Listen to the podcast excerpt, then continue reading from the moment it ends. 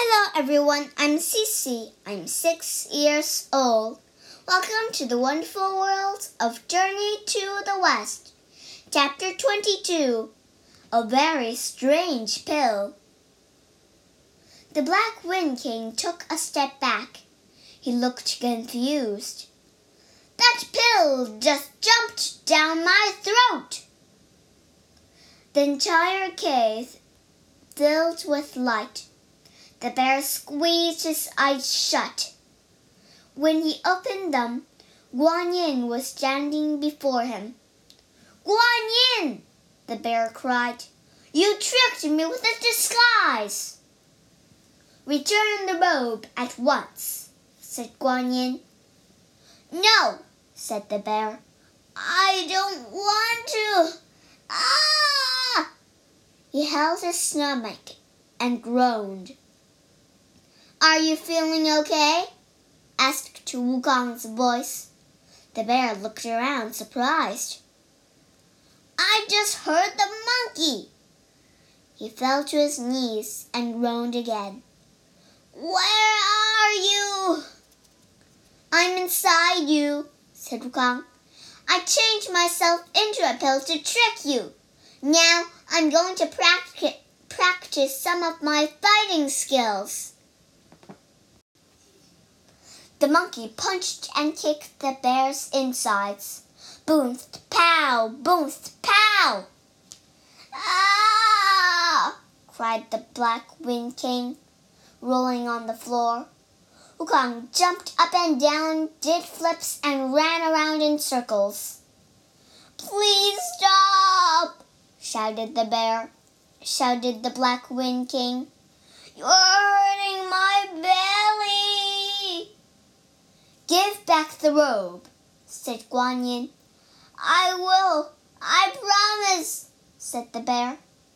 I will do anything you say. Just please tell the monkey to stop. Guan Yin held up a metal headband. It looked just like the one on Wukong's head. She placed it on the bear's head. Wukong, come out now, said Guan Yin. A tiny Wukong popped out the Black Wind King's nose. He quickly grew to his normal size. Where's the rope? asked Wu, asked the monkey. The bear pointed to a dark room in the black in the back of the cave. After Wukong left to get the robe, the Black Wind King charged at Guan Yin, but the bear was too slow.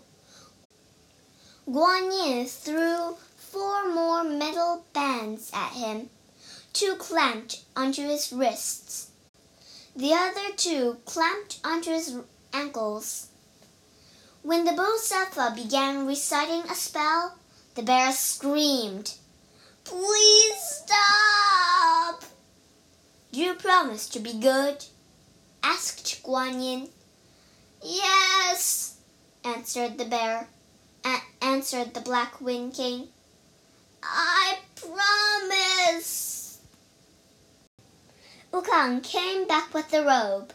When he saw the bear, he laughed. You have five of those bands. The Black Wind King looked at the ground and sighed. Hmm. I got the robe, Bodhisattva, said the monkey.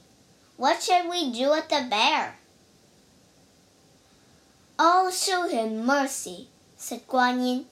He can be my guardian on Mount Pilaka if he behaves. The Bodhisattva let the bear out of the cave and vanished.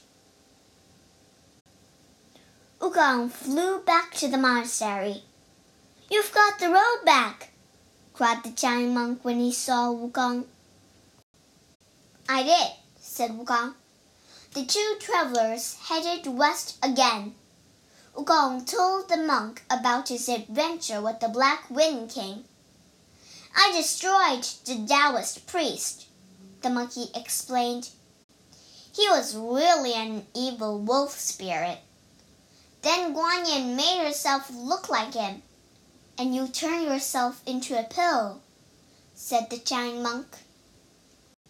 And I went right into that bear's belly. Wukong laughed. He was very surprised. The giant monk smiled. I think we both learned a valuable lesson, Wukong. I will never show anyone the robe again. That's a good idea, said Wukong. The robe is a gift from Buddha. We must be careful. He stopped chugging and pulled out his iron bar. There's a spirit nearby. He looked toward a nearby cave. There was a snort. the giant monk shook with fear.